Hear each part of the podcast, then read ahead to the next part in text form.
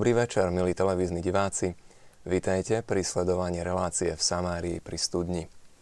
Mimoriadná synoda biskupov vo Vatikáne. Téma a problémy rodiny v kontexte novej evangelizácie. Bolo na nej zúčastnených niekoľko desiatok, stovák biskupov z celého sveta. Rozčerilo to mediálnu hladinu nielen na celom svete, ale aj veľmi konkrétne tu u nás na Slovensku. Nik z nás tam osobne nebol. Predsa však mali sme tam zástupcov zo Slovenska dvoch arcibiskupov, ktorí sa na synode na celom jej trvaní osobne zúčastnili. A tak dnešný večer chceme dať priestor im aj našim ďalším hostom, aby nám porozprávali o tom, aká bola skutočná tvár synody, čo znamená pre nás, pre kresťanov, pre katolíkov tu na Slovensku v súčasnosti aj do budúcnosti. A tak vítam tu u nás v štúdiu jeho excelenciu monsignora Stanislava Zvolenského, bratislavského arcibiskupa. Dobrý večer. Dobrý večer.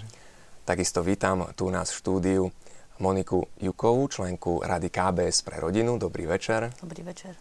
A dôstojného pána Petra Mášika, ktorý tiež patrí do Rady konferencie biskupov Slovenska pre rodinu a zároveň je farárom v Bratislave Petr Žalke. Dobrý večer. Dobrý večer. Milí diváci, spolu s našimi hostiami budete môcť diskutovať aj vy. Táto relácia je otvorená pre vaše príspevky, pre vaše otázky a podnety, na ktoré sa tešíme na známej mailovej adrese v samárii zavináč tvlux.sk alebo prostredníctvom SMS správ na telefónnom čísle 0905 60 20 60. Ako sme už spomenuli, ideme sa rozprávať o synode biskupov. Synoda biskupov je poradným orgánom svätého Otca. Ustanovená bola v roku 1965 pápežom Piom VI a odtedy sme už mali 13 riadných zasadaní synody biskupov a 3 mimoriadne – na tom poslednom, mimoriadnom, ktoré sa týkalo práve pastoračných víziev ohľadom rodiny v kontexte evangelizácie, sa teda zúčastnili aj naši dvaja arcibiskupy. Keďže do štúdia pre iné povinnosti nemohol prijať dnes večer pozvanie prešovský arcibiskup Vladika Jan Babiak, poprosili sme ho, aby nám na kameru porozprával o svojich dojmoch a o tom, čo on pokladal za dôležité počas osobnej účasti na synode. Poprosím réžiu teraz, aby nám pustila prvú dokrútku. Táto mimoriadná synoda o rodine mala zdokumentovať situáciu rodín po celom svete. Problémy, ťažkosti. E, poznáme tie otázky, ktoré prišli mm, veľmi skoro, myslím, mm, nejaký ten pol rok dozadu E, všetci biskupy sa k tomuto vyjadrili, teda všetky biskupské konferencie, všetci zainteresovaní zmapovali situáciu, každý v svojej dieceze, či teda v svojej krajine a toto bolo predložené do Ríma.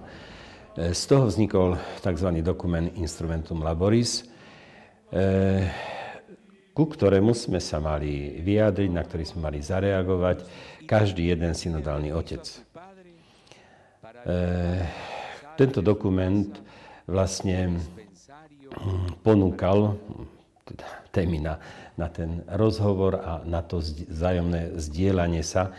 A vlastne Svetý Otec a vôbec celé to synodálne zhromaždenie vlastne chcelo si vypočuť, asi vypočulo e, štvorminútové príspevky všetkých synodálnych otcov e, k tomuto dokumentu instrumentom Laboris. Každý tam podával pohľad zo svojej strany, to, čo ho vlastne ťaží, tlačí, alebo to, s čím, čomu sa teší, ohľadom rodiny, ohľadom krízy, ktorá e, v dnešnej dobe, e, dá sa povedať, na celom svete rodinu postihla. E, tento dokument, alebo lepšie povedané, závery sa nejaké konkrétne neočakávali, pretože vieme, že závery prídu o rok po tej budúcoročnej riadnej biskupskej synode. E, tu však z, tohto, z tejto synody vzýšiel dokument, e, teda tzv. messaggio, e, posolstvo synody, veľmi krátke, veľmi hutné. A ten dokument, ktorý, nad ktorým sme sa zamýšľali, Instrumentum Laboris, vlastne bol, bol teda ako si prepracovaný, pripomienkovaný, e, doplnený o tie e, naše príspevky, príspevky synodálnych otcov. A vlastne tento e, dokument ešte v súrovom stave vyšiel vonku, čo nemalo sa stať. A preto teda aj vznikla trošku taká, taká z toho fúzia. Ale ehm, na záver ten dokument sme pripomienkovali, doplnili a tak ďalej, odozvali Svetému Otcovi. Bolo povedané, že je to na Svetom Otcovi, či ho zverejní, či ho nezverejní. No bolo by to teda veľmi nepochopiteľné, keby ho nezverejnil, keď už to rozpracované, čo nebolo ešte ako si odsúhlasené, vyšlo na povrch, tak e, samozrejme Svetý Otec povedal, že áno, bude to všetko publikované s tým, že že toto sú len akoby lineamenta pre budúcu biskupskú, riadnu biskupskú synodu o rok. Nad týmito lineamentami máme vlastne e, meditovať, uvažovať e, so svojimi kňazmi, s veriacimi. Celý ten rok máme na to, aby sme vlastne to tak trošičku e, prehlbili a o rok sa k tomuto na riadnej biskupskej synode dostaneme.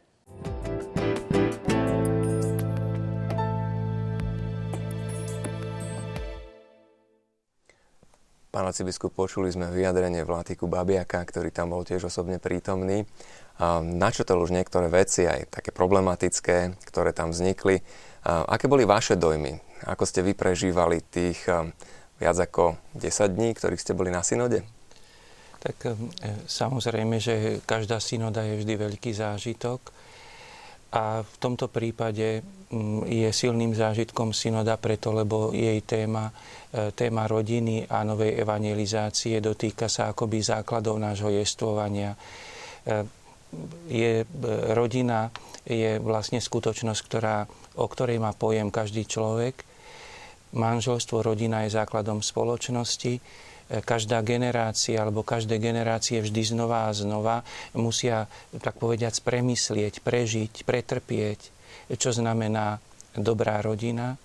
A myslím, že aj naša generácia, církev v súčasnosti vlastne má e, pred sebou veľkú výzvu, aby sme aj my pre súčasnú dobu premysleli, aj pretrpeli a aj istým spôsobom dosvedčili, čo znamená e, rodina E, predovšetkým v tom pohľade viery.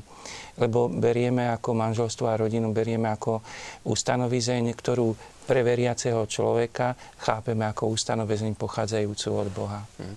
Aká bola atmosféra na synode? Svetý Otec v úvode hneď povzbudzoval, aby otcovia boli veľmi otvorení, aby rozprávali o všetkých problémoch, aby sa vynieslo na povrch čokoľvek sa nachádza v ich otázkach. A bolo to cítiť, že naozaj sa rozprávalo otvoreným jazykom? Účastníci synody ocenili toto povzbudenie svätého Otca. E, myslím, že na každej synode sa otva- hovorilo otvorene doteraz na ktorých som mal šťastie zúčastniť sa, ale je to vždy akoby tak eh, príjemné, keď aj pápež, svätý Otec, takým výslovným spôsobom ešte povie, eh, môžete byť otvorení. Ehm, čiže dal by, som, eh, dal by som to asi do takých súvislostí, že tá otvorenosť je prirodzená, ona vyplýva z povinnosti, z dôstojnosti každého, kto sa na synode zúčastňuje, aby otvorene hovoril, lebo ide o pravdu ide o našu úctu k Bohu. Ale ešte keď tam aj povzbudenie pápeža, bolo to veľmi ocenené. A ako to ale prebieha v reálnom živote alebo v praktickej stránke, lebo každý z tých biskupov, ktorý tam je, nemá príliš veľa priestoru na to, aby mohol rozprávať. Isté, e, treba povedať, že e, zásadným e, alebo taký veľmi e, silný príspevok, významný príspevok každej konferencie biskupov, alebo teda veriacich a kňazov z rozličných území na svete je v tom, pred, v tom prípravnom období, keď sa posielali odpovede na dotazníky. Na samotnej synode účastníci alebo reprezentanti za jednotlivé biskupské konferencie majú potom 4 e, minúty na svoj príspevok. Čiže musia si zvoliť určitú tému, ktorú pokladajú za dôležitú, ale e, aj kvôli 4 minútam musia byť veľmi, mohli by sme povedať, e, úsporní vo vyjadrení a teda tým spôsobom rozmýšľal nad tým, čím ja môžem v tom mojom príspevku obohatiť to zasadnutie. Čiže ak tomu dobre rozumieme, v tie mm, jednotlivé správy z konferencií biskupov celého sveta boli k dispozícii synodálnym otcom, mohli si prečítať to, čo Samotným synodálnym otcom tieto správy e, k dispozícii neboli, ale boli spracovávané e, na sekretariáte e, biskupskej synody a z týchto správ zo všetkých konferencií bol, bola tzv. úvodná správa, ktorú predniesol hlavný relátor kardinál RD úvodná správa synody, tá vychádzala z toho, čo prišlo v tých správach z biskupských konferencií.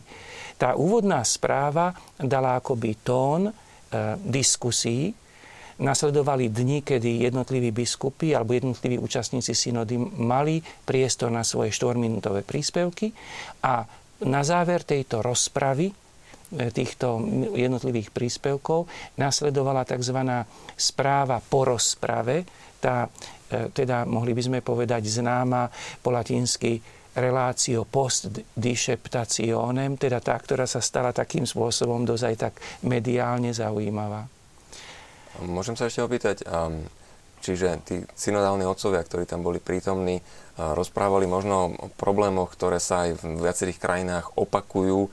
Nebolo to trošku, tak povediac, o tom istom, keď rozprávali z Polska, z Nemecka, z Rakúska, z Českej republiky, povedzme z jedného regiónu. Pýtam sa aj preto, že vy ste si zvolili uh, tú možnosť, že ste hovorili o našej Marianskej svetine v Šaštíne a teda o súvislostiach povzbudivých pre naše rodiny. Prečo ste si zvolili vy práve takto pri, prihovoriť sa. Takto, aby som možno dotkol sa aj toho prvého. Isté, určité opakovania e, v príspevkoch účastníkov synody boli. Na druhej strane e, ten dokument, z ktorého sa vychádzalo, nazýva sa to pracovný dokument alebo instrumentum laboris, bol tak široký a bohatý a tá škála tých problémov je taká široká, e, aby som bol aj pravdivejší, škála hodnôt, radosti a aj problémov, víziev je taká široká, že e, jednoducho aj pri, toľ, pri toľkých účastníkoch, že iste e, nachádzali sa paralely, ale vždy nejakým spôsobom aj z, z iného zorného uhla bol nejaký problém zdôraznený. Nuž k môjmu príspevku. E, môj príspevok voľba padla na Šaštín preto, lebo som chcel hovoriť o tom, ako pre každý ľudský vzťah. A teda samozrejme aj pre rodinu, pre manželstvo, pre rodinu je nevyhnutné, pre nás hriešných ľudí je nevyhnutné odpúšťanie. A keďže my máme krásny príklad, že naša Mariánska svetiňa má svoj prameň v odpúšťaní manželov, tak e, som využil túto, tento Boží dar, ktorý máme a som vlastne ako chcel vo svojom príspevku povedať, že my sme sa v roku 7 bolesnej Panny Márie snažili zdôrazniť ehm, jasnú myšlienku, ktorá je zrejmá ehm, o nevyhnutnosti odpúšťania, ale ako aj treba prosiť, Bože, pomôž mi, aby som mal silu odpustiť a aby som mal aj pros, silu prosiť o odpustenie. Čo je mimoriadne dôležité pre naše slovenské rodiny. My tu máme aj mamičku 8 detí. Monika, a ako si ty vnímala synodu, jej prípravu, okolnosti, to, čo prichádzalo z nej, tie správy a tak ďalej? Zo Slovenska pohľad, aký bol? Uh, veľa rodín sa modlilo. Veľa rodín sa modlilo modlitbu svätého Otca Františka a myslím si, že veľa rodín aj venovalo pozornosť tomu, čo Svetý Otec hovorí. A takisto si myslím, že musím naviazať na ten šaštín, že e, rodiny e, celý rok vlastne chodili do šaštína k sedem bolesnej sa modliť. A tento príbeh e, rezonoval aj v spoločenstvách. Napríklad aj čo sme mali spoločenstvo manželských stretnutí, tak tie sa niesli vlastne v znamení tohto príbehu e, manželov Coborovcov, ktorí dokázali prejsť krízou a vlastne na príhovor Panny Márie sa sedem bolestnej dokázali e, si odpustiť a začať e, odznova, dá sa povedať. Takže je to taký príklad naozaj pre nás všetkých. Čiže bolo to živé spoločenstvo? Bolo to naozaj živé a teda ľudia naozaj zaoberali sa tým, že čo nás čaká, že čo, čo príde. Niektorí očakávali nejaké zmeny alebo niečo, že príde iné, ale zase veľa ľudí, čo trošku do toho vidí, tak uh, nečakali nejaké výnimočné zmeny. Také, mm. ktoré sa propagovali v médiách a médiá, ktoré by chceli, aby nastali nejaké zmeny. Lebo učenie cirkvi je stále rovnaké. Takže tie také zásadné zmeny nemôžu nastať samozrejme. A, a teda čakali, že čo bude, aké zmeny a prišli teda podnety. Podnety pre nás všetkých, pre pastoráciu rodín. Mm, čiže ľudia, ktorí chodia do chrámu, ktorí sa modlievajú, ktorí sa stretávajú v spoločenstvách, to vnímali aj z tohto uhla pohľadu um, skúsenosti Marianskej, zo Šaštína, z modlitbovej. Bolo to pre nich dôležité. Čo v pastorácii, ako si to vnímal ako kňaz, um, povedzme, v farnosti ste sa modlili takisto za synodu biskupov. Stretol si sa aj s tým, že bolo potrebné vysvetľovať tie skutočnosti, ktoré prichádzali z Vatikánu, z Ríma. Ehm, tak samozrejme, že sme sa modlili vo farnosti prakticky každý deň počas svätých homší a, a dali sme aj úmysel niektorým adoráciám, ktoré máme v mojej farnosti pravidelne v týždni. A, takže modlitby bolo, myslím, že aspoň veľa, že snažili sme sa ozaj modlitbou niesť e, túto synodu a všetkých jej účastníkov, ozaj, aby boli vedení Božím duchom. A myslím si, že sme urobili správnu voľbu, lebo keď som si potom čítal aj niektoré príspevky a najmä potom samotnú tú reláciu post... Uh, Po, uh, nie, nie postdisertacionem, ale reláciu synody, uh-huh, záverečnú. záverečnú, záverečný ten dokument, nielen tú, tento mesáč o tú správu, ktorá je kratučká, ale celý ten dokument. Vlastne som, mňa tam veľmi oslovilo hneď na začiatku tá analýza tej situácie, ale nie všetky tie negatívne javy a ten problém akoby tkvel iba treba v nedostatku finančných prostriedkov, ekonomických ťažkostiach ktoré, a mnohých ďalších ťažkostiach, v ktorých sa rodina nachádza. Ale ako prvá najväčšia ťažkosť, v ktorej sa nachádza rodina a aj poslanie církvy vzhľadom na rodinu dnes je nedostatok viery a to tam bolo veľmi počiarknuté. A sme v situácii, keď mnohí ľudia vieru strácajú, mnohí ľudia nemajú veľká kríza viery, vnímania nadprirodzených hodnôt. No a vlastne to som si uvedomil, že dobre sme urobili, modlili sme sa za tú synodu, a ozaj snažili sa pozerať aj nad prirodzeným pohľadom viery na všetky tie skutočnosti, ktoré sa týkajú rodiny a tak ďalej. A potom, čo sa týka pastorácie rodín, tak hovorí sa dnes, že pastorácia mladých ľudí, pastorácia chorých, ale ako farár, ako kňaz aj na sídlisku si uvedomujem, že pastorácia rodiny, to je pastorácia číslo jedna v súčasnosti aj pre kňaza vo farnosti. Mala by mať prioritu pred všetkými tými ostatnými skupinami v úvodzovkách. Nie je to nová vec, je to vec, ktorú každodenne prežívate, ktorú už celé roky sa aj venujete. A aj teda na tom sídlisku, aj v zmysle kňazského pôsobenia. Pýtali sa, mi niektorí, pýtali sa ma niektorí ľudia, e, prečo sa církev akoby vracia e, k tej istej téme, ktorú už preberala pred nejakými 20-25 rokmi. Vieme, že táto synoda biskupov bola mimoriadnou, e, po nej bude následovať v budúcom roku tzv. riadne zasadanie a v následkom toho potom svätý Otec bude prichystávať veľmi pravdepodobne exhortáciu, posynodálnu exhortáciu, ktorá to akoby uzavrie. Uh, už v roku 80 sme mali Familiaris Consortio práve na tému rodiny uh, od uh, už dnes svätého Jána Pavla II. A tak túto otázku, že prečo sa církev vracia k danej téme, v istých časových rozostupoch som položil aj jeho excelencii pánu arcibiskupovi Babiakovi. Poprosím režiu o druhý príspevok.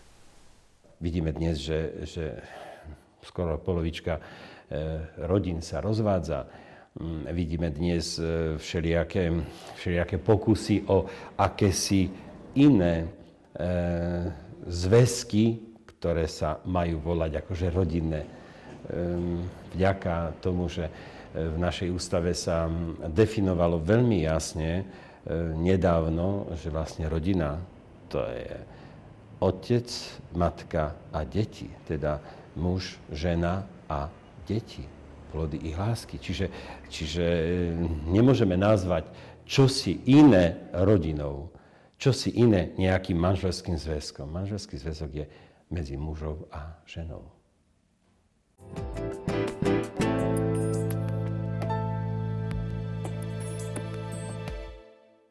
Pán arcibiskup, sú to teda nové tendencie, nové otázky. Um, ako ste to vnímali vy v rámci tej synody?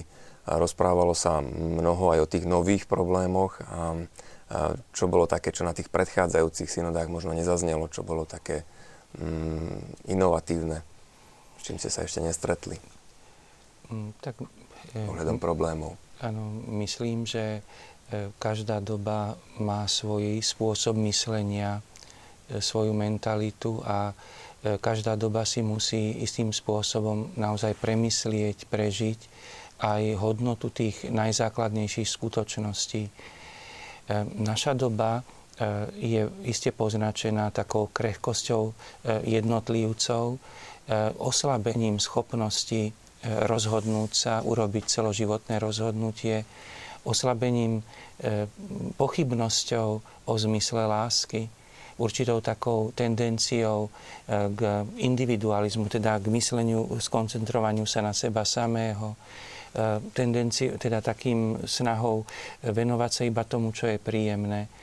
A všetky tieto skutočnosti spojené s tým, že principiálne je tu to, čo my v náboženstve nazývame hriech, teda naša ľudská krehkosť, toto všetko nás vedie k tomu, že ako v týchto našich ťažkostiach, ako pomôcť tomu najzákladnejšiemu dobru, ku ktorému Boh ľudí pozval, aby E, žili v spoločenstve a aby z plodnosti ich lásky e, boli e, darované pre tento svet nové generácie. Mhm. Spomínali ste ešte v rozhovore pred reláciou, že um, váš dojem zo synody bol, že jej pozornosť sa upriamovala aj na tých, ktorí sú um, slabší, daní na okraj spoločnosti, ktorí potrebujú pomoc. Áno, jedným z takých hlavných zámerov synody a možno mohli by sme povedať, že je to aj vlastne také, také, taká zretelná črta pontifikátu nášho súčasného svätého otca e, Františka, ktorý hovorí, že venujme sa tým, ktorí sú na okraji, ktorí istým spôsobom sú akoby e, pre okolnosti, pre svoju slabosť, že sa dostávajú do veľkých ťažkostí. A preto aj, aj synoda o rodine e, svoj pohľad venovala tým oblastiam, kde e, rodina trpí.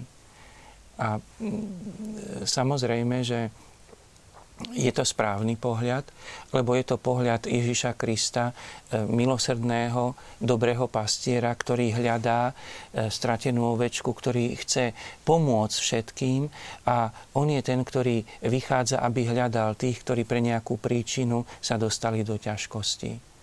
Zároveň ale samozrejme, že sme si na synode hlboko uvedomili, alebo teda znova sme si uvedomili hlboko, že keď chceme hľadať, keď chceme mať sílu to, aby sme, iných, aby sme iným pomohli, e, prvé možno teraz to vyzerá tak e, e, troška tak pyšne, ako keby sme my nepotrebovali byť hľadaní a zachraňovaní, ale chcem tak povedať, že keď chceme pomáhať tým, ktorí majú ťažkosti, musíme sa oprieť pre toho, kto má silu ísť hľadať. A teraz kto má sílu ísť hľadať a podoprieť, tým, e, podoprieť tých, ktorí sú v ťažkostiach? Ako, ako podoprieme manželov, ktorí sú v ťažkostiach? Tých môžu podoprieť predovšetkým manželia, ktorí e, vyskúšali si, že s Božou pomocou si vládzu byť verní a že vedia kráčať dopredu. Mm. Ako môžeme podoprieť mladých, ktorí sa pripravujú na manželstvo, aby sa čistou láskou, aby, že zmysel má čistá láska, len aby sme ukázali im mladých ľudí, ktorí spoznali, že toto je dobrá cesta. Bola taká istá výčitka e, zo strany médií, že o týchto veciach rokujú biskupy, ktorí zvyčajne svoju vlastnú rodinu nemajú, deti nemajú. E, myslím však, že na synode boli prítomné aj rodiny, katolické rodiny, aj teda rodiny z iných prostredí, ktoré prišli vydať svedectvo. Áno, boli na synode prítomné viaceré manželské páry z rozličných častí sveta. E, môžem povedať na kratúčko z Francúzska, Austrálie, Argentíny, e, Konga, no, koľko si teraz pamätám v tejto chvíli, lebo e, teda jednoducho z Brazílie napríklad. Čo vás zaujalo na ich príspevkoch? ich hlboká duchovnosť. Boli to mm, v takom ponímaní obyčajné rodiny, normálne rodiny? Boli to rodiny, ktoré mi, e, boli to manželské páry, ktoré sa venujú iným manželským párom. Teda boli to manželské páry, ktoré majú ten, nazvime to tak, poviem ten dar, e, že chcú poslúžiť iným. Ale to teraz znamená, že v pokore, to nie, nie, nie, že by pristupovali k tomu, že oni si myslia, že my sme teraz tí dokonali a my nemáme žiaden problém ale pozoruhodný ten jav e, pokorí človeka, ktorý uznáva aj sám, že je krehký a hriešný a oni, e, tak by som povedal, v takej krehkej nádobe si nesú svoju manželskú lásku svoj vzájomný vzťah, ale chcú aj iným ukázať, chcú iným pomáhať, aby podobne e, takým spôsobom kráčali životom. Nož a uvedomil si, že všetky tieto páry, a to mi potvrdzuje jedno, že boli to ľudia, na ktorých bolo cítiť, že sú to modliaci sa ľudia. Mm-hmm. My tu na Slovensku máme tiež Radu konferencie biskupov Slovenska pre rodiny.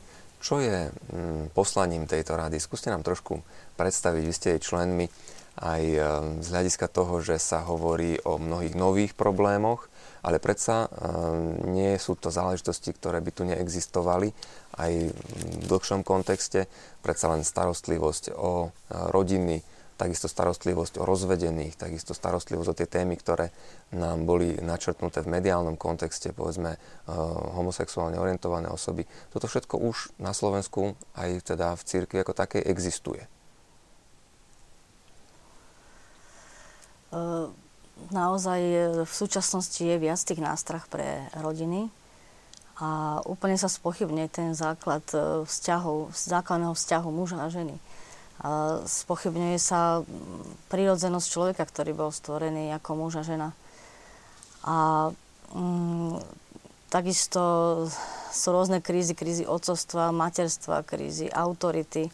Ale na druhej strane e, vznikajú e, nové výzvy, čo je napríklad prišiel Deň rodiny. To prišlo z laických hnutí. E, Deň rodiny vlastne poukazuje na to, že manželstvo je vzťah muža a ženy a manželia majú jedinečné právo starať sa o výchovu aj uh, detí a, predovšetkým o sexuálnu výchovu, ktorú sa častokrát uh, snažia pretlačiť do škôl mnohí ľudia, ktorí sú neveriaci a majú rôzne iné názory. Takisto, keď na na tú krízu otcovstva vznikajú mužské spirituality. Proste vždy, vždy tu je naozaj ten duch svetý, ktorý pôsobí a ktorý e, sa snaží pomôcť. Mm, ako ste hovoril, že práve o tých rozvedených e, to stále, stále pokračuje aj táto pastorácia rozvedených. Tak ako aj mm, svätý otec Benedikt XVI vyzval k tomu na svetom stretnutí rodín, v Miláne, aby sme sa venovali. Aby sme sa venovali rozvedeným, aby sa necítili opustení vo farnostiach. Možno v konkrétnom príklade, alebo v konkrétnom prípade teda e, vaša rodina, akým spôsobom za posledné obdobie sa pokúša pomáhať, podávať pomocnú ruku iným rodinám vo farnosti, vo vašom okolí? E, my sa snažíme sa venovať manželským párom predovšetkým v občianskom združení manželské stretnutia. To sú vlastne stretanie rodín a manželstiev, ktoré e, majú svoju vlastnú spiritualitu, ktoré, ktoré prechádzajú e, aj takými ľahšími obdobiami, aj ťažšími a práve tu sa stretávame, aby sme si toto všetko pripomenuli, akým spôsobom si pomôcť, akým spôsobom prekonať tie ťažké chvíle a tie tie ťažkosti a častokrát aj krízy a veľa kríz bolo práve zachránených e, práve v týchto manželských stretnutiach. Mm. Napríklad teda.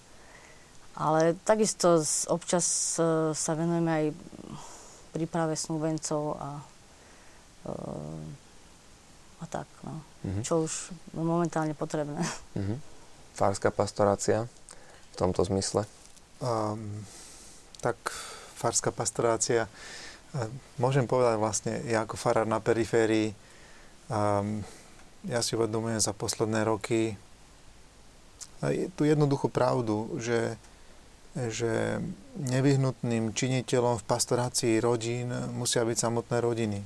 A to vieme dávno, to nie je žiadna nová vec. K tomu nás pozbudil už svätý Jan Pavel II aj v tejto apoštolskej postsynodálnej exhortácii Familiaris Consortio. Samozrejme, že sú to v prvom rade manželia, respektíve rodiny, e, ktorí sú, sú prvými a hlavnými pomocníkmi kňaza pastiera pri pastorácii rodín, pri pastorácii manželstiev. A kňaz bez intenzívnej, každodennej spolupráce s týmito lajkmi, s týmito bratmi a sestrami, s týmito manželmi ďaleko nepríde. Mm, na dedine a určite ani nie v, na sídlisku. Takže koordinácia, kniazovi prináleží koordinácia týchto rôznych aktivít a samozrejme zapájanie, zapájanie a oživovanie rôznych spoločenstiev, rodín a rôznych aktivít, ktoré vo farnostiach sú a, a pozbudzovanie rodín, aby čím viacerí boli ochotní napriek tomu, ako otec arcibiskup povedal, že všetci sme krehkí a všetci potrebujeme svojho času aj milosť Božiu, aj, aj odpustenie, aj, ale predsa len sú rodiny ochotné sa deliť so svojou skúsenosťou, pomáhať druhým. A to je naše bohatstvo, to je bohatstvo našich farností, že, že sú stále rodiny a ja za ne ďakujem každému pánovi, ktorí mi pomáhajú v mojej, e, mojom poslaní kniaza Farára um, pri príprave snúbencov, pri doprevádzaní manželov, ktorí sa nedávno zosobášili, to je taká vec nová, ktorú si uvedomujem, že je veľmi potrebné, aj tam to zaznelo na synode, aj v tom dokumente po, po tej synode je to zdôraznené, treba prevádzať mladých manželov, neopustiť ich, potrebujú pomoc v tých prvých rokoch, najmä po sobáši. A v tomto všetkom eh, si vlastne uvedomujem a veľmi oceňujem pomoc manželov, ktorých má vo farnosti a vidím, že treba tu hľadať stále nové páry. A je to taký paradox, že, že vlastne sa hovorí, že radosť rozdávaním rastie, a aj tieto rodiny a tieto manželstva vidím, že ak sú ochotné sa deliť o to, čo prežívajú, um, um, musí to mať svoju mieru, samozrejme. Nesmú sa nejako zneužiť alebo vyprázdniť alebo preťažiť, ale že oni sami sú vlastne obohatení a vlastne zistujú, že spätne dostávajú akési povzbudenie a posilu pre ich vlastný duchovný život, osobný manželský život, keď sú ochotní sa vlastne deliť so svojimi aj radosťami, aj bolestiami. A, a, a tí napríklad snúbenci za tie roky, čo takto pripravujem aj pomocou vlastne takého týmu, tí snúbenci e, sú veľmi oslovení práve aj treba s tou prípravou na prijatie sviatosti manželstva. Týmito svedectvami týchto manželov, mm. ktorí sa počas toho kurzu vystriedajú. Keď sme to mali trošku otočiť možno ešte, čo by ste vycítili ako potrebné, aby tomu venovali biskupy pozornosť na synode? A máte nádej, že napríklad tieto rokovania synody, ktoré prebehli, prinesú niečo pre tú pastoráciu, pre situáciu kňaza vo farnosti, e, niečo pozitívne, mm, možno aj zmene, zmenujúce pre situáciu rodiny? Čo by ste vypovedali, že je potrebné, aby sa biskupy tomu venovali a čo očakávate od tej synody, že čo vám to môže priniesť? Um, ja osobne uh, som to naznačil. Ja si uvedomujem všetky tie problémy uh, týchto ťažkých skupín a tak ďalej, čo sme hovorili a myslím, že kniaz pastorácii sa stretáva každý deň uh, nielen s nejakými dokonalými manželmi, ale práve naopak s ľuďmi, ktorí prichádzajú a hľadajú pomoc, útechu, s ľuďmi, ktorým sa manželstvo rozka- rozpadá, je v kríze, s ľuďmi, ktorí sa rozviedli, s ľuďmi, ktorí žijú v iných zväzkoch potom, ako sa rozviedli s rôznymi ľuďmi. Človek prichádza samozrejme ako pastier, ako kňaz, ehm, nesortíruje, snaží sa ozaj vychádzať v ústrety každému. Snaží sa vidieť najskôr to pozitívne, tak ako písal kardinál RD v tej čiastkovej správe? Samozrejme, samozrejme, každého človek, človeka najprv treba prijať, vypočuť a v každom je to dobré, to pozitívne samozrejme a potom vidieť, akým spôsobom toho človeka ďalej formovať, ak má záujem sa nechať formovať alebo viesť, alebo ísť na určitú duchovnú cestu, hej. A nebudem, to už by bolo ďalej, ďaleko ďalej, že teda aké možnosti sú a tak ďalej. Ale uh, v každom prípade uh, v každom prípade je to tak, že uh, som vlastne si všimol v tej, v tej relácii, teda, že si otcovia biskupy uvedomili e, túto veľkú krízu viery. A možno tam by som tako troška očakával, že ako posilniť práve nadprirodzenú vieru, lebo všetky tieto ťažkosti neodstránime alebo nevyriešime alebo neutešíme všetkých týchto ľudí, alebo neviem, ako by som to povedal, keď nenarastie viera, nadprirodzená viera v ľudských srdciach. Teda aj ako posilňovať vieru, ako utešovať, utešujte, utešujte môj ľud, ako hovorí Izaiáš, ale aj potešujte ho, ale ako posilniť vieru. Takže napríklad konkrétne formy, hej, ako viesť ľudí napríklad cez adorácie, um, cez modlitbu, cez modlitbu posvetného rúženca a tak ďalej. Slovom posilňovať vieru, lebo človek, ktorý má silnejšiu vieru, je schopnejší potom pomáhať druhým a potom aj prekonávať samozrejme ťažkosti, ktoré prípadne v živote prídu, niekedy aj bez osobného zavinenia. Problém tohoto sveta trošku je v tom, že on to vidí takými inými očami, nie, nie je otvorený príliš pre tú dimenziu, rozmer viery, nadprirodzenej viery. A tak aj ľudia, ktorí sa pozerali na synodu biskupov cez mm, prízmu médií, možno častokrát vnímali, že chcú nejaké odpovede na otázky, ktoré sa kladú um, po celom svete. Um, zabudalo sa na tento, na tento rozmer. Predsa my sme boli presvedčení o tom, že mm, synoda biskupov sa primárne bude venovať téme rodiny nejako napraviť, nejako riešiť eh, všetky problémy, ktoré sa jej zaiste aj týkajú, ale ako ju privádzať ku Kristovi, ako ju privádzať k prameňu a završeniu. A pýtal som sa aj od arcibiskupa Babiaka, že či to on takto vnímal, že či naozaj bola tá rodina a jej privádzanie eh, ku Kristovi eh, zdrojom a takým mm, najcentrálnejším bodom v rámci tej diskusie. Dostal som trošku prekvapivú odpoveď. No ja neviem, od, odkiaľ máte to tvrdenie, že malo byť centrom práve toto. Veď e, instrumentum laboris a vlastne tie otázky, ktoré ešte predtým, tie linámenta, ktoré boli, hovorili celkom o inom. Hovorili práve o tých krízových situáciách. E, hovorili, o tom, ako sa rodina rozpada, ako vlastne e, žije množstvo neúplných rodín, ako vlastne o tom utrpení, ktoré vlastne z týchto rozpadnutých rodín ehm, pochádza. Čiže viac menej e, išlo sa e, na okraj rodinej problematiky a to vlastne e, sa chceli počarknúť tie problémy či už z jednej strany, či z druhej strany, čiže tie krajné, krajné situácie. E, čiže e, nám to tak trošku ako si aj možno, že prekážalo, alebo teda sme, sme to viacerí teda pripomienkovali to, že, že všetky mali by sme si všímať rodinu, e, ktorá žije podľa Božích a církevných zákonov, ktorá vlastne je mm, pevná, ktorá veľa prináša obety, aby, aby v dnešnej dobe obstala, či už čo sa týka zamestnania, či už čo sa týka e, toho vzájomného času, aby, aby vlastne nebola e, rozpoltená rodina. Ale práve, že táto mimoriadná synoda o rodine sa venovala skôr tým okrajovým záležitostiam, teda o, ohľadom rozpadnutých rodín, boli tam pokusy o to, aby vlastne eh, církev uznala eh, aj druhé manželstvo podľa vzoru pravoslavných církví.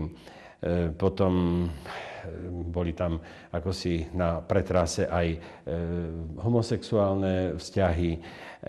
No, Afričania, africkí biskupy tam vyťahli ešte aj poligamiu. E, no, jednoducho boli tam skôr tie problematické záležitosti, ako vlastne církev sa k tomu to stavia.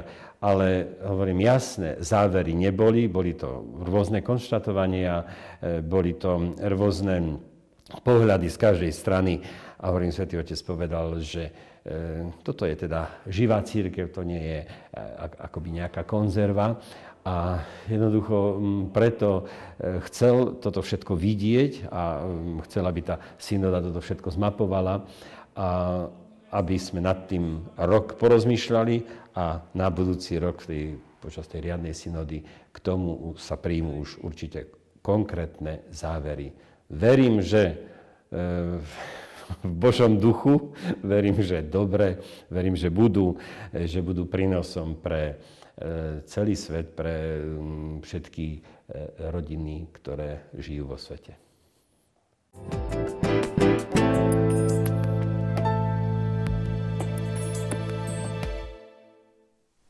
Takže veľmi konkrétne otázky, veľmi konkrétne problémy, ktoré sa teda mali otvoriť, rozorať, prebrať a o ktorých ste sa určite rozprávali. Pýtajú sa nás tu um, naši televízni diváci, či sa pán arcibiskup aj osobne rozprával v kontexte synody so Svetým Otcom. A to nám možno ešte budete vedieť, vedieť povedať následovne. A prichádzajú teda od nich viaceré otázky. Je to jedna taká ostrá, um, Prosil by som hostí, keby nám skúsili vysvetliť odlišnosť názorov kardinála Burkeho a kardinála Kaspera v otázke pristupovania k sviatosti rozvedených, žijúcich v druhých manželstvách. Isté to bola jedna z otázok, ktoré synoda preberala, s ktorým sa zaoberala pán arcibiskup. Mohli by ste nám k tomuto trošku porozprávať? Rozdielnosť, eh, by som povedal, v stanoviskách kardinála Kaspera a kardinála búrka by, by sa dalo mm, vyjadriť v tom, že v podstate e, pán kardinál Kasper prišiel s takým návrhom vo februári tohoto roka na stretnutí kardinálov, že akoby hľadať cesty pre tých, ktorí sa rozviedli a žijú v novom spoločenstve, že ako by aj on, ako by mohli aj títo ľudia e, príjmať sveté príjmanie. No potom samotný kardinál Kasper, ono aj počas synody e, tak trošička modifikoval svoju pozíciu, ale e, keďže otázka je postavená tak jednoduchúčko, aký je rozdiel e, medzi týmito dvomi kardinálmi, tak ja sa pokúsim asi tak jednoduchúčko povedať, že asi kardinál Burg hovorí o tom, že je, je tu prítomné chápanie e, slov pána Ježiša o tom, že ten, kto uzatvorí nový zväzok po prvom manželstve, platnom manželstve, že sa dostáva do stavu, ktorý je pri najmenšom tzv. stavom objektívneho hriechu. A teraz je otázka, on hovorí, že tento stav sa dá e, odstrániť iba osobným obrátením a zmenou života toho človeka, ktorého sa to týka. A kardinál Kasper prišiel s návrhom, že aby sa nespôsobovali nové utrpenia, že hľada cestu pre týchto, bez toho, že by museli zmeniť svoju situáciu, aby mohli pristupovať k sviatosti e, oltárnej. Samozrejme, že viete, jedna vec je, že keď sa dá návrh, zaujímavý návrh, mediálne zaujímavý návrh, nájdime cestu. A teraz je samozrejme druhá otázka, že aká tá cesta, e, či je možné ju nájsť. V médiách sa niekedy táto otázka prepiera veľmi podrobným spôsobom. Ľudia povedia, že církev dá rozhrešenie viacnásobnému vrahovi, ktorý príde na svetú spoveď ale nemôže ho dostať rozrešenie človek, ktorému stroskotalo manželstvo, ktorý možno žije v novom manželstve, um, vychováva deti, stará sa o ne, je dobrým príkladom pre kresťanské spoločenstvo a tak trochu je nevinný v tom, že ho predchádzajúci manžel alebo manželka opustila. Um, ľudia to vidia z tohoto pohľadu. Čo sa dá na to odpovedať? Samozrejme, že viete, keď sa hovorí o zavraždení človeka, je to pomerne ako si jednoduchá vec, že nastala smrť, bol zabitý človek. Tu e, tá druhá situácia toho rozvedeného a znovu zosobášeného je už potom charakterizovaná viacerými okolnostiami je veľmi ako ťažké, ehm, myslím, že je veľmi zjednodušujúce a nebezpečné takéto porovnanie. Samozrejme, že mediálne, mediálne môže byť za, predáva. Môže byť, sa predáva, ale je vo svojej, vo svojej podstate je zavádzajúce, musím povedať. Ale dobre, vidíme z toho, že je to realita, používa sa. Tak ehm, v každom prípade by som chcel povedať, že je šťastný ten človek, ktorý je, možno teraz to vyznie, tak tiež je šťastný, že e, ten človek, ktorý je rozvedený a znovu zosobášený, že má ešte stále šancu svoju situáciu zmeniť. Ten, ktorý niekoho zabil, už, tu, už ten život nevráti. Hmm. Viete, ono aj e, jedna vec je nielen, že dostane človek rozrešenie, ale sú aj isté, mohli by sme povedať, zodpovednosť za svoje previnenia. Čiže tu by som jednoducho tieto dve veci ako je hrozne nebezpečné a nespravodlivé spájať. A e, pre tých, ktorí by som to nazval, teda, alebo ako ste aj, ako bolo naznačené, že nespravodlivo boli opustení, s najväčším rešpektom uznávam, že takéto situácie jestvujú. Ale tieto situácie treba riešiť, nazval by som to každú konkrétnu situáciu s tým človekom a hľadať cesty, ktoré sú pravdivé, milosrdné, ale zároveň aj pravdivé. V týchto prípadoch nie je, je veľmi nebezpečné paušalizovať.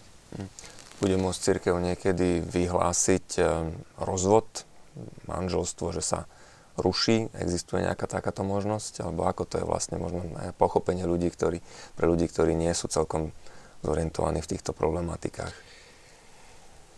No, tu e, možno aj tak troška s takým, e, v takej pokore, ale aj s takým smútkom e, musím povedať, že áno, tu je veľa takého nedorozumenia, lebo nejde o niečo, že čo církev má vo svojich rukách.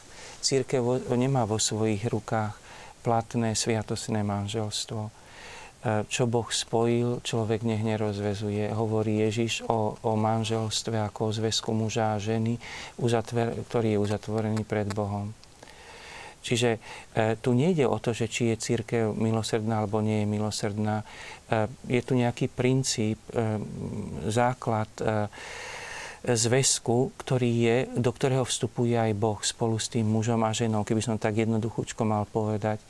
A v tomto zväzku je ten Boh prítomný a vlastne títo dvaja ľudia musia ten zväzok riešiť pred Bohom a s Bohom. To, že oni uzatvoria nový zväzok, samozrejme ľudsky to vieme pochopiť, ale nemôžeme tento prvý zväzok na ňo jednoducho zabudnúť. Už teda jednoducho teda povedané toľko, že tu je poklad, ktorý je daný, preto je pokladom, lebo je tam, lebo je tam prítomný Boh. E, církev nemá nad tým, nad platným sviatosným manželstvom, nemá církev právo ho rozvezovať. Mhm. Existuje niečo, čomu sa hovorí tzv. anulácia, e, alebo teda vyhlásenie manželstva za neplatného? Vyhlásenie to je konštatovanie skutočnosti, že manželstvo nevzniklo to manželstvo mohlo jestvovať spolužitie muža a ženy, ale na základe, po určitom čase sa zistí na základe dôkazov, že to manželstvo v podstate nevzniklo. Čiže to spolužitie, ktoré tí dvaja ľudia mali, je tzv. zdanlivé manželstvo, neskutočné.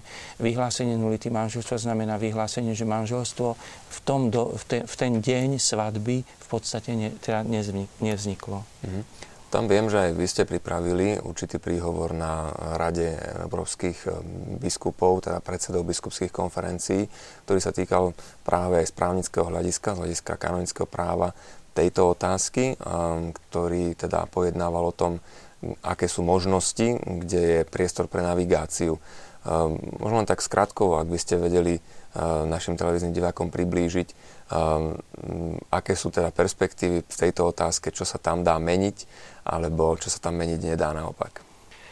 Áno, je tu jedna e, oblasť, e, tak povediac, keď e, v prípadoch, že niekto e, nespravodlivým spôsobom je zanechaný e, v manželstve a ten úmysel e, k takémuto nespravodlivému konaniu e, mal Ehm, mala jedna manželská stránka už v čase uzatvárania manželstva, teda vzniká podozrenie, že manželstvo mohlo byť neplatne uzavreté, nastupuje možnosť eh, skúmania platnosti manželstva. E, je to záležitosť cirkevných súdov. Tam trpíme tým, že tieto procesy trvajú príliš dlho. Hľadajú sa cesty, akým spôsobom tieto procesy čo najviac urýchliť. E, môj príspevok, ktorý som povedal na stretnutí predsedov biskupských, európskych biskupských konferencií, bol o tom, ako súčasná právna veda zaoberá sa možnosťami urýchlenia e, procesov na vyhlásenie nulity manželstva. Tieto možnosti sú viaceré. Mohli by sme povedať, sú to možnosti ktoré sa týkajú tým, že by nad eh, jednotlivými prípadmi nerozhodovalo kolegium, rozhodoval by jeden biskup, potom technicky eh, s pomocou, nazvime to, niektorých technológií, že by sa dali urýchliť určité procesné kroky, lebo sa veľa stráca času pri vypočúvaní svetkov. Pri dnešnej, nazvali by sme to pohyblivosti ľudí, ktorí sa nachádzajú v rozličných krajinách, zvykajú, vznikajú veľké problémy s vypočúvaním svetkov v zahraničí, v cudzej reči. Eh, pomocou technológií toto by sa dalo skrátiť. Nechcel by som však túto debatu viesť do nejakej odbornej e, problematiky církevných súdov. Chcem len povedať, že církev sa veľmi vážne s láskou ako povinnosť voči tým, ktorí trpia, hľadá aj v oblasti zrýchlenia e, procesov na vyhlásenie nulity manželstva, ako pomôcť tejto záležitosti. Ale samozrejme, že chce pristupovať s láskou aj ku všetkým, ktorí trpia tým, že pre životné okolnosti e, prvé manželstvo nešťastné opustili a možno znova pre ľudskú krehkosť uzatvorili nejaké nové spoločenstvo. Mhm. Je tejto otázky cítiť eh, v pastorácii, v vzťahu kniaza, eh, farnosti, eh, v tých spovediach, ktorých sa možno nemôžeme konkrétne dotýkať, ale predsa len v tej pastoračnej činnosti, ktorú vedieš, rozvedení, znovu sobášení, ktorí prichádzajú. Aká je tvoja skúsenosť, Peter? Tak samozrejme, stretávam sa s, v podstate s rôznymi situáciami, Predovšetkým sú to vlastne rodičia, napríklad deti, ktoré idú e, k prvému svetomu príjmaniu, s ktorými robíme každoročne stretávky alebo stretávame sa s nimi, aby sme okrem samotnej katechézy detí a ich prípravy na slávnosť prvého svetého príjmania práve využili túto príležitosť aj na aj na takú pastoračnú prácu, stretnutia, aby sme poznali aj zázemie týchto detí, lebo vieme, že aj viera týchto detí a vychádza z rodiny, od rodičov, takže je to snaha potom aj tých rodičov párkrát do roka zhromaždiť, rozprávať s nimi. Niektorí z nich už pozná z kostola, ktorí praktizujú.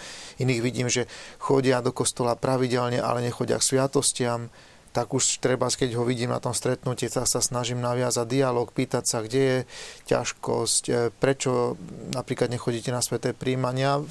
Pri, tejto, pri tomto záujme zvyčajne už potom vyjdú na povrch rôzne situácie tých ľudí, hej, či už žijú v nejakom zväzku, ktorý nie je vôbec manželstvom, lebo napríklad e, príklad partner jednoducho chce žiť len tak na voľnej nohe, bez akýchkoľvek záväzkov ja by som aj chcela uzatvoriť sviatostné manželstvo, ale jednoducho on nechce v žiadnom prípade. Tým je vlastne tajná stránka blokovaná. Inokedy, inokedy sa stretávam samozrejme aj s manželmi, ktorí, ktorí e, sú rozvedení a potom sa znovu mm, jednoducho žijú v, v civilnom zväzku, v druhom zväzku, takže tým pádom nechodia k sviatostiam. Ale častokrát vidím, že sa modlia pravidelne chodia e, do kostola každú nedelu, vedú svoje deti k viere a dá sa s nimi viesť e, pekný dialog. A častokrát mnohí z nich tak, s takým, by som povedal, pokojom akceptujú, že, že momentálne majú eucharistický post a príjmajú to, že teraz k sviatosti Eucharistie nemôžu, chápu, že roztrhli to prvé manželstvo, ktoré má byť aj znamením Božej vernosti, a Božej lásky a Božia láska je verná a potom aj lásky a puta medzi Kristom a církvou. Neodchádzajú nahnevaní, neodchádzajú Možno niektorí, vieš, ale, ale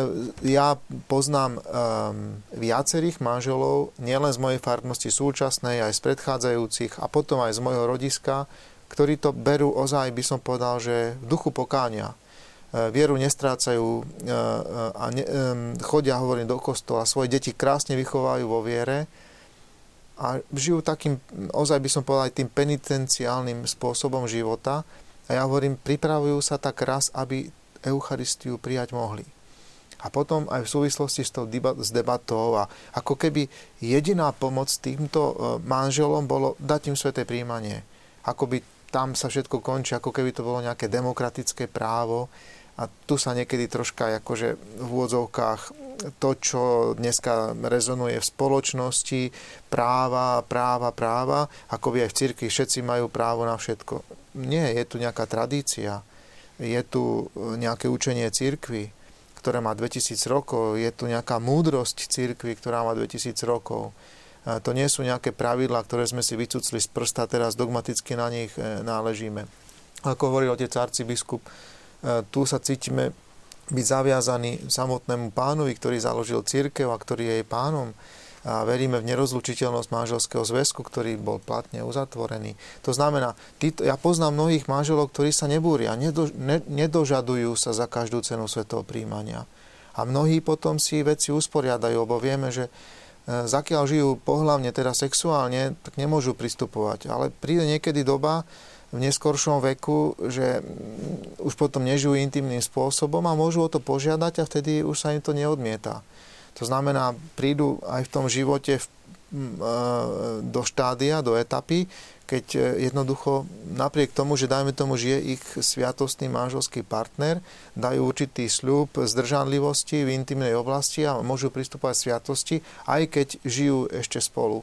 Samozrejme v mladšom veku je to veľká výzva, ktorá samozrejme zvyčajne presahuje ľudské možnosti prirodzené, takže toto je väčšinou až v neskoršom veku. Ja poznám teda osobne ozaj viaceré manželské páry, ktoré si veľmi vážim, um, ktorí praktizujú vieru, vieru nestratili, vychovávajú aj svoje deti, ktoré narodili sa aj z tohto druhého zväzku a žijú v tomto eucharistickom pôste. A hovorím aj tak, taký ozaj, že taký návrh, že existuje krst túžby, existuje krst krvi, krvi okrem krstu, krstu sviatostného krstu vodou aj pri Eucharistii ozaj môžeme hovoriť o, o, o, o, o túžbe po Eucharistii. Táto túžba, táto túžba môže byť veľmi aktívna, veľmi účinná v nich. Hej? A myslím, že aj jeden z tých bodov e, hovorí o tzv. duchovnom svetom príjmaní, o, z tej relácie po, po synode. E, ešte by som povedal, že ešte to je trošku taká jemnúčko odlišná vec, že treba to študovať a skúmať, že duchovné sveté príjmanie a sveté príjmanie je skutočne sviatosné. Ja by som to povedal, že táto túžba, túžba po Eucharistii, že príjmanie, e, túžba po príjmaní hmm. ich môže oživovať a viesť. A myslím si, že Pán Boh už potom ozaj vie, že, že títo ľudia e, rešpektujú, e, toto, rešpektujú tento poriadok, ktorý je daný a veľmi tým pomáhajú, by som povedal, aj naplňaniu poslania církvy a Pán Boh bude vedieť, ako tých ľudí takto bude požehnávať, ako ich povedie v ich živote. Že je tam podstatná viera každého toho človeka, nie je to len nejaká praktická otázka, ale je to naozaj o veciach viery a keď som moderátor, predsa z úlohy kniaza môžem potvrdiť to, čo si povedal, že ľudia neodchádzajú nahnevaní, ak sa s nimi trpezlivo rozprávame, ak vysvetľujeme, ak e, im dokážeme prejaviť aj milosrdenstvo a pochopenie a predsa však no, musia... Možno, pre, prepáč, že, mm-hmm. ešte, ale že to je možno aj spýtovanie svedomia pre nás, kňazov a pastierov, či ozaj nie sme niekedy neprimerane tvrdí, uh, odmietaví a priori, um, bez uh, tej pôvodnej otvorenosti a úcty voči každému. Tam možno vznikajú aj niektoré možné zranenia a potom také, že reakcie. Možno aj tu samozrejme je veľký priestor aby sme si spýtovali svedomie. Samozrejme aj my ako pastieri, církvi, ako kňazi.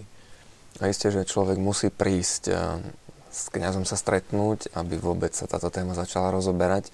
Niektorí na to nenaberú odvahu, iní na to možno niekedy odvahu nabrali a nemali tú najlepšiu skúsenosť, stretli sa s niekým, kto im tú trpezlivosť, milosrdenstvo či lásku neprejavil.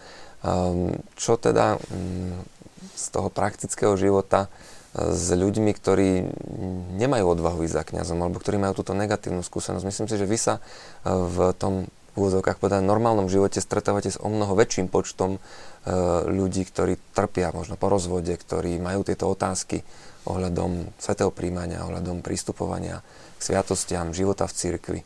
Monika, ako to je? E, všimla som si, že začali vznikať spirituality, ktoré sa, ktoré sa venujú rozvedeným a práve vzýšli e, z ľudí, ktorí sú rozvedení. E, stretávajú sa, modlia sa, e, majú aj, majú aj rôzne, rôzne stretnutia, či už sú to len rozvedení, alebo aj znova zosobášení. A zaujímavé bolo to, že práve títo ľudia, ktorí sú prevažne teda len rozvedení, dokázali pochopiť svoj stav, dokázali si uvedomiť, Eh, aj v tých ťažkostiach častokrát prešli veľkými, veľkými krízami životnými a naozaj takými ťažkými životnými situáciami. Dokázali to pochopiť a prišli, prišli na to uh, určite aj spoločne s Duchom Svetým a určite aj tým, že sa veľa modlili, uh, že uh, majú žiť sviatostné manželstvo v celibate. Je to také zvláštne ale vy si vyberáte celibát e, dobrovoľne a oni si ho vlastne nedobrovoľne vybrali tak, že treba z ich opustil partner alebo nejakým takým spôsobom sa ocitli sami a dokázali urobiť tento krok e, spirituálny a takto žiť svoje sviatostné manželstvo, čo pre mňa to je naozaj silný prejav viery. Mm. Mnohí prichádzajú aj za nami, pretože existuje naozaj možnosť príjmať sviatosti pre ľudí, ktorí zostanú sami, keď sú opustení manželským partnerom. Nie je to úplne každodenná, ale predsa je to dosť taká častá záležitosť, že vyžaduje si to určité hrdinstvo, všetkým, čo sa týka výchovy detí, keď uh, majú manželia na starosti uh, výchovu svojich ratolestí, takže má to viacero takých zložitých skúseností alebo zložitých súvislostí, ale táto možnosť tu je a tí ľudia sú naozaj obdivuhodní v tom, čo, čo dokážu. Čiže existuje tu aj pastorácia eh, pre rozvedených, existuje tu aj vzťah rodín k týmto, ktorí zápasia s podobnými problémami. Vráťme sa trošičku naspäť k synode ešte. Jednou z často prezentovaných otázok bola práve tá relácia post dissertationem, to znamená tá čiastková relácia, čiastkový popis, fotografický popis synodálnej situácie, ktorý bol prezentovaný, ktorý akoby tak trochu utiekol, niektorí synodálni otcovia hovorili, a dostal sa do médií a potom okolo toho vzniklo veľmi veľa kontroverzií. Videli sme to aj u nás na Slovensku konkrétnym spôsobom. Spýtal som sa aj od arcibiskupa Babiaka, aký bol jeho pohľad na túto vec. Poprosím režiu. No, v prvom rade poviem, že že nemalo sa to stať, nemalo odísť to, čo bolo ešte len ako rozpracované, načaté, e, synodálnymi otcami neodsúhlasené, nemalo to výsť vonku. E, dokonca pýtali sa Sv. Otca, či to výjde, e, to, čo sa nám teda tam akože prezentovalo, že nie, že to nevíde, veď, veď synoda je ešte len, dá sa povedať, v polovičke. No ale za pol hodinku už to bolo vo svete, už to bolo vonku. No a čakali na to žurnalisti a vôbec e, všetky médiá, akoby e, vlk čaká na korisť. Skutočne to takto, tak som to teda ako e, vnímal, že veľmi potom sa hodili a jednoducho už začali svoje teórie vytvárať a teda konečne církev sa otvorila eh, homosexuálnym zväzkom, konečne církev uznala to druhé eh, manželstvo a tak ďalej a sveté príjmanie pre eh, rozvedených a znovu zosovašených a tak. No nič také tam nepadlo. To bolo, hovorím, materiál, ktorý, ktorý je na stole rozpracovaný a ktorý nemal výzvonku. A ešte to bolo to, že, že naše príspevky, čo po minulé, e, počas minulých synod boli publikované a každý si mohol teda to prečítať, teraz nebolo nič publikované. Čiže, viete, bolo to také vytrhnuté z kontextu a hodené vonku. Samozrejme, že bolo, bolo cítiť ten tlak aj vo vnútri. Bolo cítiť, pretože e,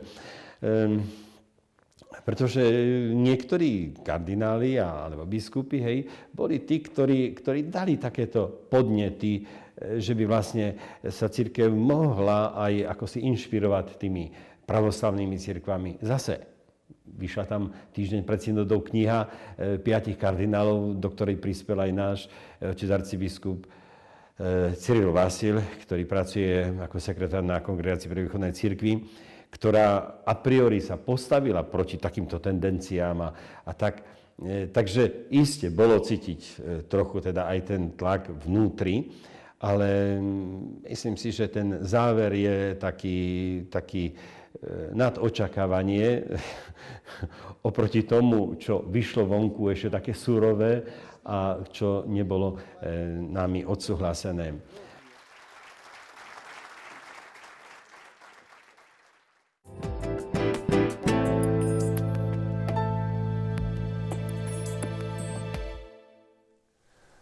Už pán arcibiskup, samozrejme váš pohľad by ma zaujímal, ako ste to vyvnímali, to mm, zverejnenie tej čiastkovej relácie, alebo teda tej čiastkovej správy, to, čo potom, neviem, ako ste to dokázali precítiť aj v samotnom Vatikáne, vyvolalo obrovskú vlnu rozličných mediálnych správ, fabulácií. bol to dobrý krok, nebol to dobrý krok, čo do budúcna? Komunikačná stránka synody, čo si o tom myslíte? Samozrejme, že e, teraz v tejto chvíli už e, dá sa tak povedať, že rešpektujem rozhodnutie, že to bolo zverejnené. Nadviazal by som na oca arcibiskupa Jana Babiaka v tom, že e, skúsenosti z predošlých synôd nám dávali, tak povedať, akoby, ako pocit samozrejmosti v tom, že budú zverejnené príspevky, tie, ktoré sa počas rozpravy, tie jednotlivé štvorminútové príspevky, ktoré sa bola taká metóda e, práce synody v minulosti zverejňovali. Teraz sa od toho upustilo a na prekvapenie teda nás všetkých e, bola e, poskytnutá médiám tá správa, ktorá mala sumarizovať príspevky v aule, ktoré povedali otcovia biskupy. Nuž a prvé prekvapenie, že bola zverejnená, teda hoci neboli zverejňované príspevky biskupov, ktoré boli v aule povedané. Bola zverejnená táto správa, to bolo prvé prekvapenie.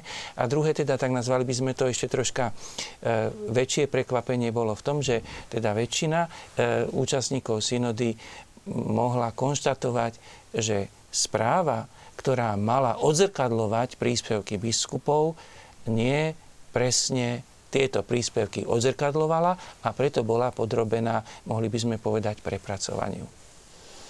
Um, bola podrobená prepracovaniu.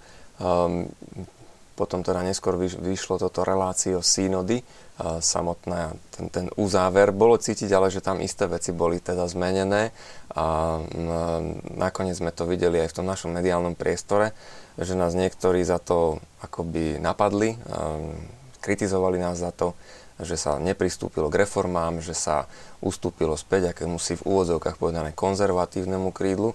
Dokonca tých útokov, nechcem ich konkretizovať, ale myslím, že aj naši mm, televízni diváci ich videli v priamom prenose v médiách, e, bolo viacero a boli veľmi tvrdé. Myslíte si, že má zmysel na tieto veci reagovať, alebo ako sa na to vy pozeráte, keď e, ste cítili, videli, vnímali, že to prichádzalo? Hm, to je veľmi ťažká otázka. Netrúfam si na ňu meritorne odpovedať, alebo teda netrúfam si na ňu odpovedať, že keď niekedy tak nad tým rozmýšľam, tak e, mi tak vždy príde na mysel pán Ježiš, že tiež aj v nejakom bode aj on prestal odpovedať a už len mlčal e, na obvinenia, e, ktorými ho zasypávali. Takže myslím, že obe metódy sú nevyhnutne potrebné používať, aj odpovedať a potom aj mlčať. Už e, je zrejme, že e, tak trošička média vychádzajú z toho, to je možno taká ťarcha, aj bohatstvo, aj ťarcha našej súčasnosti, že médiá nám chcú vnúknúť, o čom by sme mali hovoriť a ako by sme mali rozhodovať. Chcú nám vnúknúť spôsob rozmýšľania a naše hlasovanie na synode je zrejme, že, nás, že, to, že si to všímame, že to na nás vplýva, že to vplýva na našich veriacich. No, druhá vec je, že církev je postavená ináč. My máme tu nejaké posolstvo, ktoré opatrujeme, stále nad ním rozmýšľame, chceme ho čo najhlbšie porozumieť, každá generácia nad ním znova a znova premýšľa. My toto posolstvo, princíp, jeho princípy máme ako dar, nie, e, ktoré rešpektujeme, chceme a hľadáme silu, ako toto posolstvo realizovať. A v tom je nesmierny priestor synody, aby sme hľadali, nie aby sme, tak povediať, demokraticky zmenili východiskové princípy nejakým hlasovaním, že sa dohodneme, že a, tak toto by sme teraz zmenili. To trošička je nebezpečenstvo, že niekedy e, ľudia si predstavujú synodu niečo na spôsob parlamentu, kde sa hlasuje o nejakých záležitostiach a väčšinovo sa dohodne, čo je teraz vhodnejšie. Pre nás je synoda, naše hlasovanie je o tom, ktorú metódu realizovania princípov pokladáme za užitočnejšiu pre súčasnú dobu, ktorú menej. V súvislosti e, s samotným zbieraním materiálov pre synodu sa vyskytli práve také hlasy, že katolíci na celom svete sa už na to pozerajú inak, na niektoré e, otázky, ktoré mali byť na synode preberané a tak sa to aj vyčítalo cirkvi, že e, dnes už je iná doba, inde sa to posunulo a ľudia si myslia toto a toto. E, v istých percentách sa to prezentovalo. Mm. Myslím, že tu znova, ak, ak si dovolím byť tak troška taký radikálny, ale možno aj pre, niekedy pre názornosť je dobre s takou radikálnosťou, že toto je normálna vec. Dokonca mohli by sme tak povedať, že e, tak trošička s úsmevom, ak si dovolím to zjednodušiť. E, samotný apoštol Peter v jednom bode pánu Ježišovi povedal, keď predpovedal utrpenie, povedal, Páne Ježišu, tak toto sa ti teda nemôže stať. Toto nedopustíme. A pán Ježiš mu povedal, tak e, vieš, odstup, moja cesta je tadialto a keď chceš, tak poď za mnou. Viete, ono v cirkvi je vždy toto napätie a bude prítomné, že aj my by sme chceli niekedy pánu Ježišovi a pánu Bohu poradiť, Bože, táto cesta by bola lepšia. E, ale našou úlohou je skôr, Bože, pomôž nám, aby sme spoznali, že tvoja cesta je tá správna. Hmm. Či je Ježišová cesta, že je správna.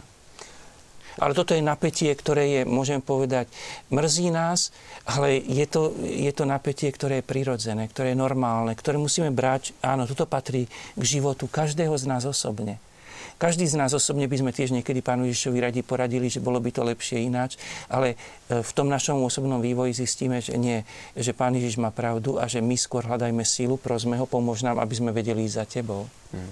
Čiže nie je to vždy len o tom, kto je početnejší v nejakom názore. Peter, ty si chcel reagovať?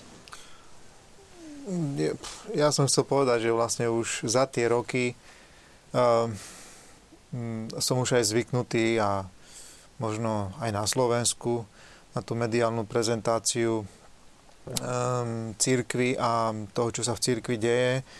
Takže a vždycky teraz bolo konkláve jedno, konkláve druhé v roku 2003 v živej pamäti, teraz v 2013 v živej pamäti, 2005, pardon, po smrti Sv. Jana Pavla II.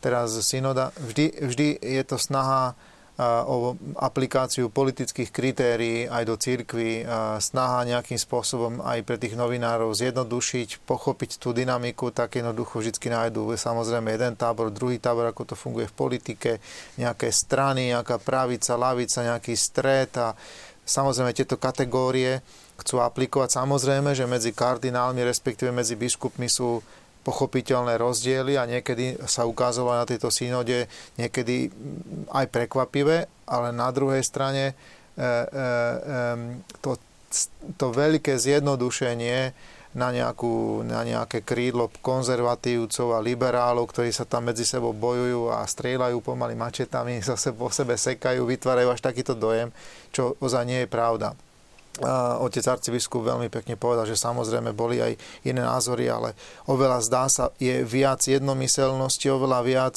takého bratského ducha, predsa len jednotnejšie vízie, ako sa to chce navonok prezentovať. To je prvá vec.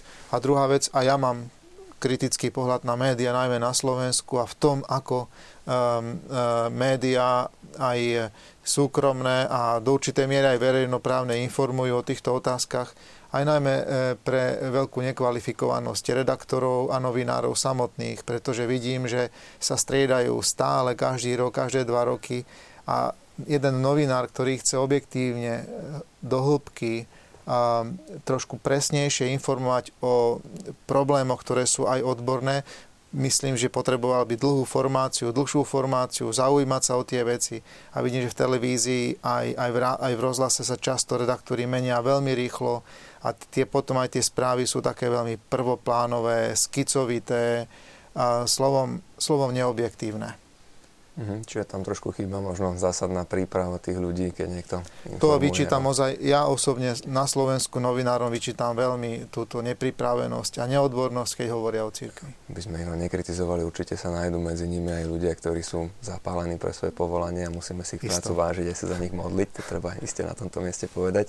Spýtujú sa nás tu, kedy budú k dispozícii pardon, um, tie konkrétne dokumenty, ktoré vzýšli zo synody, to znamená tá čiastková relácia a tá záverečná relácia, kedy budú preložené do slovenského jazyka, môžeme divákom odpovedať veľmi jednoducho, že už boli preložené, sa nachádzajú na stránke konferencie biskupov Slovenska. V rámci TKKBS je tam dosier Synoda 2014. Nechcem robiť reklamu, ale ak by sme išli teda mediálne hľadať informácie, ich tam pomerne veľa a sú tam aj preklady e, z taliančiny týchto jednotlivých e, záverečných dokumentov.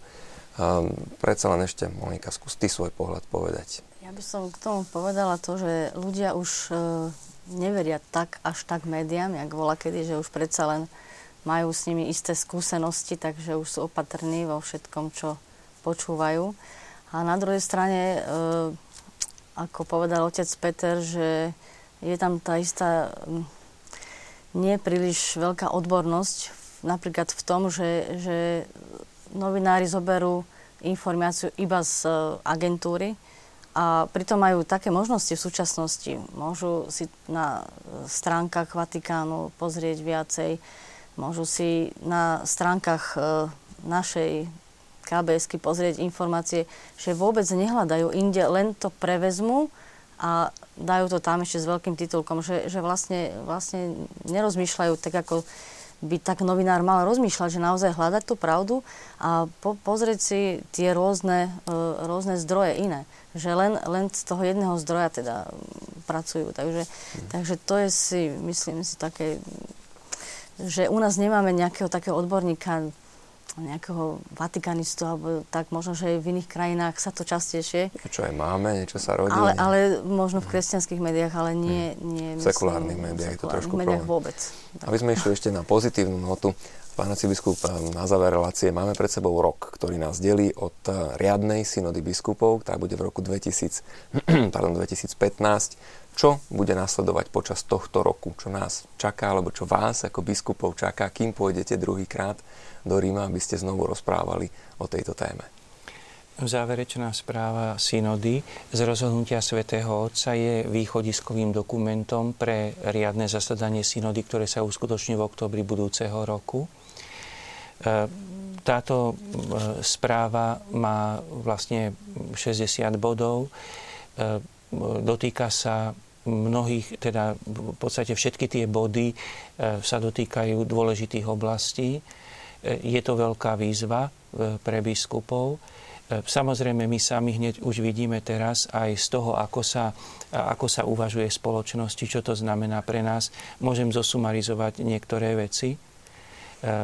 Veľká výzva, uvedomujeme si, treba zo, zo strany kňazov, biskupov, aby sme rozmýšľali nad tým, e, kedy sme spravili chybu a neprejavili sme dostatočné milosrdenstvo a empatiu voči ľuďom, ktorí trpia, bez toho, že by sme ustúpili e, v náuke církvy.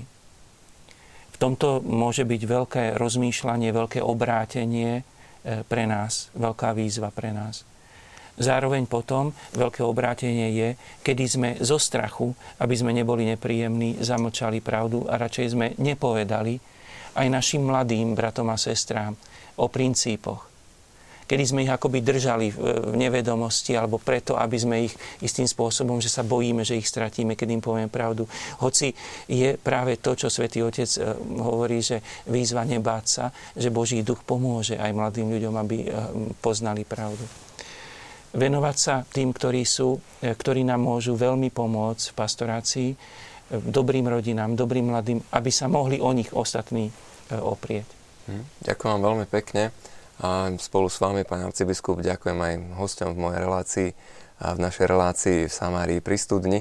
Náš čas sa postupne naplňa a pred nami je ešte veľa nezodpovedaných otázok tak budem sa tešiť aj do budúcna, milí televízni diváci, že sa im budeme venovať tak v súvislosti so synodou o rodine, ako aj v súvislosti e, s pastoráciou a s výzvami, ktoré sú s ňou spojené. Veľmi pekne vám ďakujem za pozornosť a budem sa tešiť pri niektorom z ďalších pokračovaní. Dobrý večer.